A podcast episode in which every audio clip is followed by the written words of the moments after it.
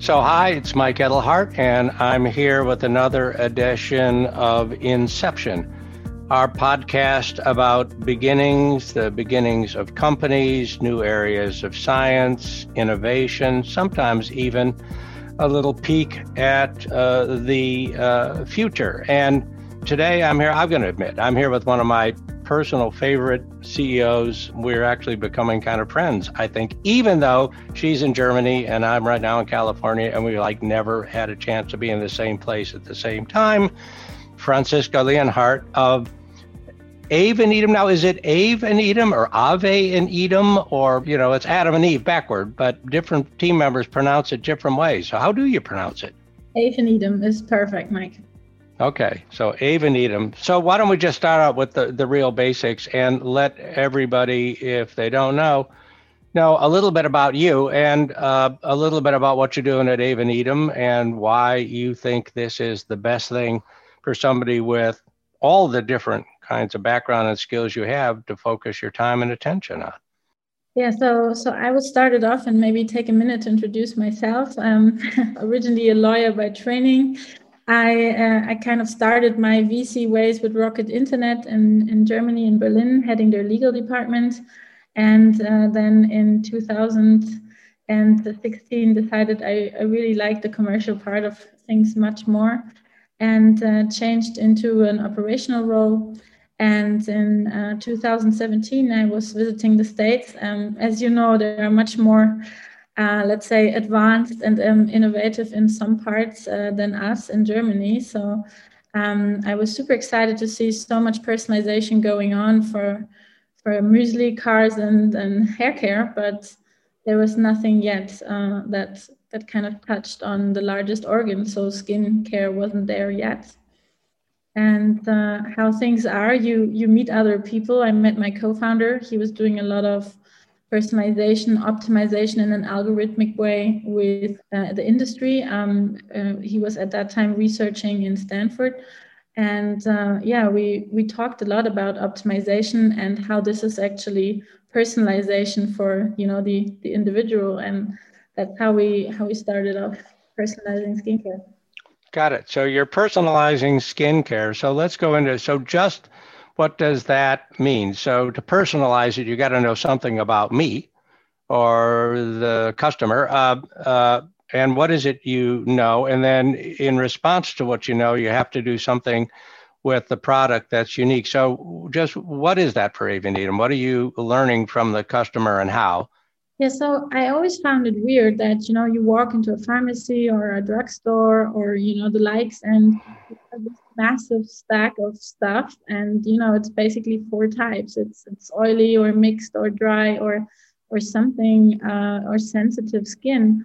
But you know we have so much data available now. Everyone has a wearable. Um, we know weather data. We know uh, water hardness. We have so many factors and in the end, you know, we don't actually analyze any of this data in order to give us better products. And um, for me, this was, you know, already puzzling um, at many products I saw. But I think now you can also use this data and just create better products, not only for, you know, me and you, um, but also for the environment. Because as soon as you start to really look into products and what it needs to make the product, I think you can you can be much more sustainable and avoid a lot of waste with the wrong product.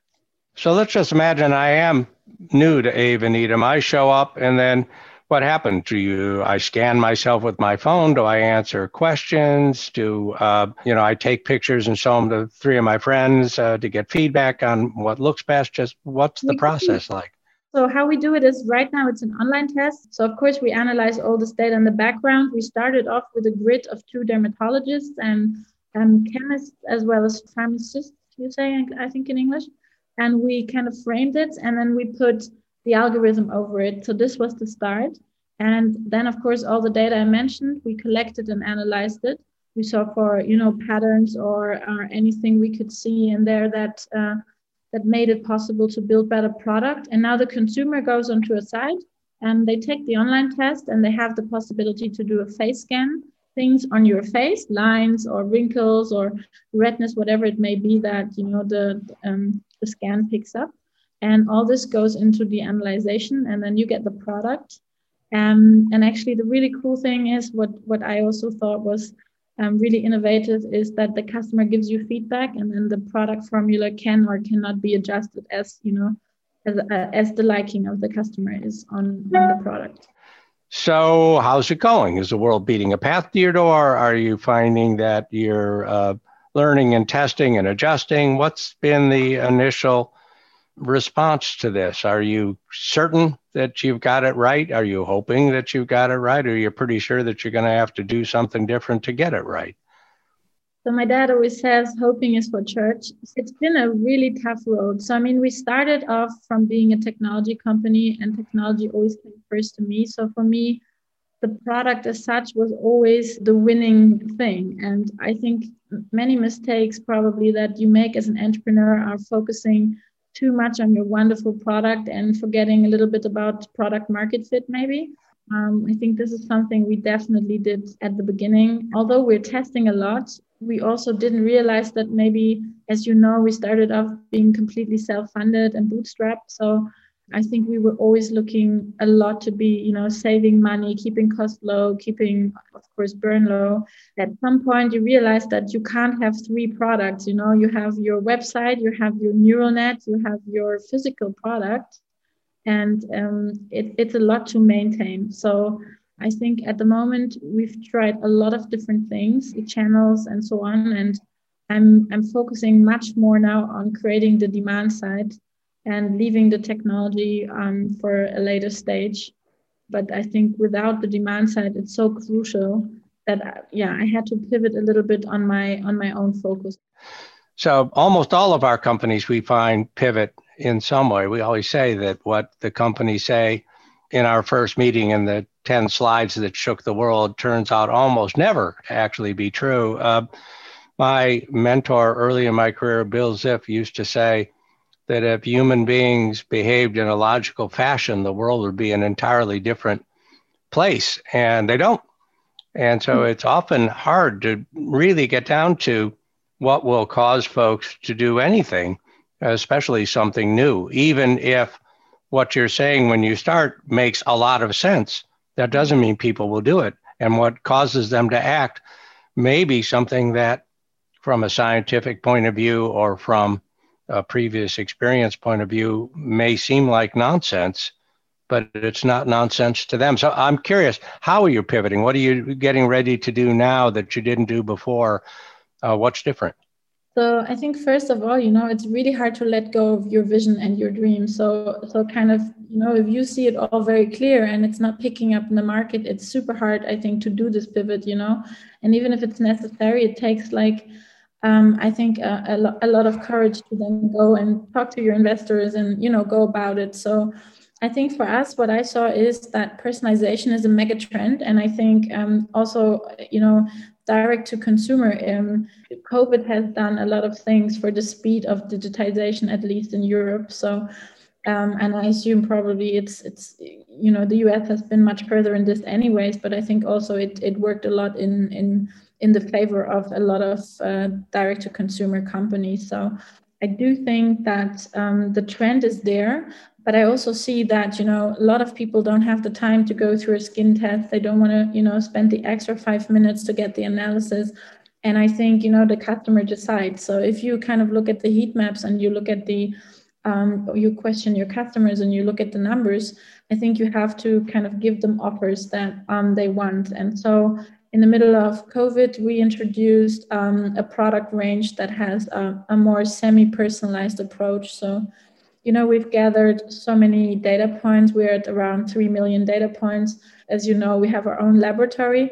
So, we spent lots of the time in lockdown to actually develop um, more products that already resulted from the customer feedback and the data we inputted.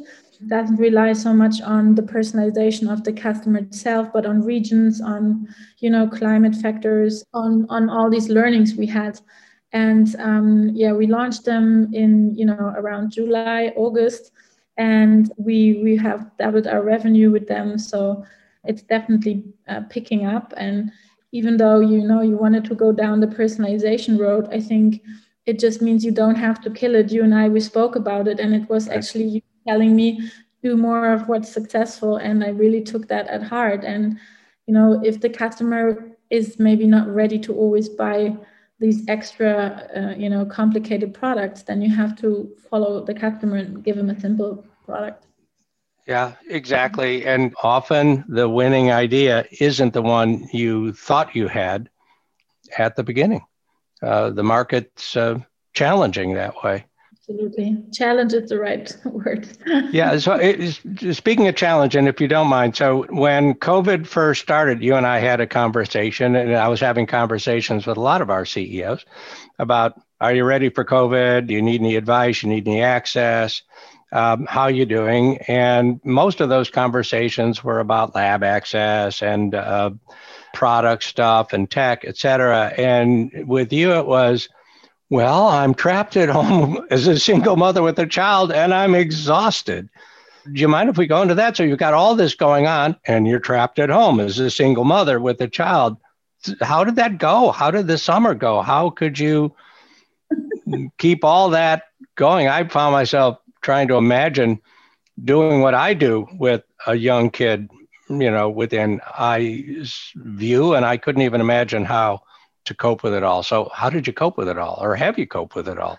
I'm alive. I think you know we we grow with our tasks. So um, it definitely was a, a super hard time, and it also made me realize, you know, how how thankful I can be that you know I have so much help from my family and and that I have actually a nanny that supports me in the regular time. But I really have to say, you know, it it kind of also made me realize how still we live in a structure where it's very normal that the woman takes care of the child and the man goes to work and it was kind of totally normal that it was just me doing it you know as a single parent and there was really let's say zero support um, uh, from from the other side and it it turned me into into a little bit of a i would say modern equalist because I I really uh, I think it shouldn't be this way. You know, you shouldn't have to fight for 50-50 on children and it came with not only the struggle that I had the child and was stuck with it, but also with the trouble of investors saying, well, you know, we might be stuck for a while in COVID. Are we going to trust a single mom to really make it through? Mm. And as you know, you know, um, I'm I'm so happy that I have the support from you, for example, and others. But I found that this is still an obstacle when raising money to to talk about um, these topics because it's much easier to give money to a 25 year old single guy um, than it is to give it to someone who has uh, to raise a kid on the side. And I see it as an advantage because I think I'm, you know, I I have so much experience in time management and I'm willing to work super hard and, and make the priorities. However, it, it was not my reality when going into fundraising in COVID. And have you seen any change during COVID? Do you feel like folks, having heard about this and seen it with others close to them, et cetera, are opening up to it at all or closing down? I mean, to be honest, I saw a trend that a lot of my female friends actually stayed at home. So um, for me, uh, Corona was showing that we we still don't have kind of this equality that we're maybe preaching or living um, on the outside. It's it was not the standard, at least not in Germany. So, but but I think you know the good thing is to talk about it. I decided on LinkedIn to post about it a lot, and I had so right. many responses, and um, I gave a lot of interviews on it as well because I think people have to know if you're in that situation that you know it's not you struggling with it because you're too weak it's just a really difficult situation and um, you're not alone out there struggling because you can't manage but just because you know it is difficult and priorities have to be you know reviewed and adjusted and and that's just hard so i think that was my best learning to to kind of not pretend that everything is fine, but you know, talk about that sometimes it's not fine and and learn how to cope with that. Amen to that. I think we talked about this early on. There was a period in my career, several years, where I was the single parent to four kids, and mm-hmm. uh, I got the eye roll. I got it was a very strange period of time where some folks just presumed he couldn't do it, couldn't do it, no way it was challenging, but I actually looking back on, I think it was great for me. I think it was great for my kids. We all sort of went through the war together, grew up together, learned a lot about one another uh, together. So, uh, you know, I think at least as an individual, I'm never going to react that way because uh, energy creates time. And if you're focused and you're in the right kind of personal situation, you can basically do anything. And if you're not, if you're lonely, if you're feeling out on the edge of humanity, your time's going to constrict. And even if you have nothing to do, you'll get less done. So uh, I believe, and I think all of us at the fund uh, believe, and we talk about it a lot, that we're human beings and the CEOs that we back and their teams are human beings. And in some ways, that's what makes what we do so interesting. But often we forget it. I had a CEO of a portfolio company yesterday uh, really thank me because I had a little conversation with him about we're all being affected by COVID. We're beginning to wear down a little bit, uh, m- a little moodier. Folks are isolated in a different way, and everyone's unique, but none of us are the same as we were when this started, and he should cut himself some slack that way. His company was about to move headquarters, but now they're not. And he just said, It's so strange that you actually talk to me about me and not just about my KPIs. And, and it seemed odd to me that someone wouldn't. Uh, he's a person, we're all people, we're all sort of in this together. Uh, in a messy, sloppy human way, trying to get through today and get to the next day more or less in one piece and do the best we can. And I genuinely believe that greatness emerges from that. Greatness doesn't emerge from some sort of strut down Main Street. It it emerges from struggle and dealing with the unexpected and having to go down deep inside yourself and find resources and capacity you didn't know were there. Absolutely. And, you know, I think as a founder, what, what I wasn't expecting when coming from a from a corporate job or I never felt ready and I always, you know, postponed doing my own thing because I, I never thought I was good enough or I was ready. And, you know, I got another degree and another degree and another. but, but when you then start, you realize you will never be ready. There is no ready, right? So you're kind right. of craziness and you have this big vision and what is so what i you know what i admire so much about you guys is that you kind of feel like as a founder you know you you you want to share this craziness of your thoughts and uh, you you don't want to be judged for that and you you also want to be able to fail at some point and say i think i did something wrong or something's not working and you want to get honest reflected advice on this and how can you do that if you know people are not really giving you that room? So i think it's it's super important to, to be able to have this kind of connection with your investors where you can really be open. In corona this was even more important to, to be able to really reach out to someone and say you know i'm not sure i'm still doing the right thing or i'm struggling here and there but um but i think it really helps to have some companions on the way and and to be able to see your investors more like a mentor or a support than to see them as you know a bank or like someone who controls you.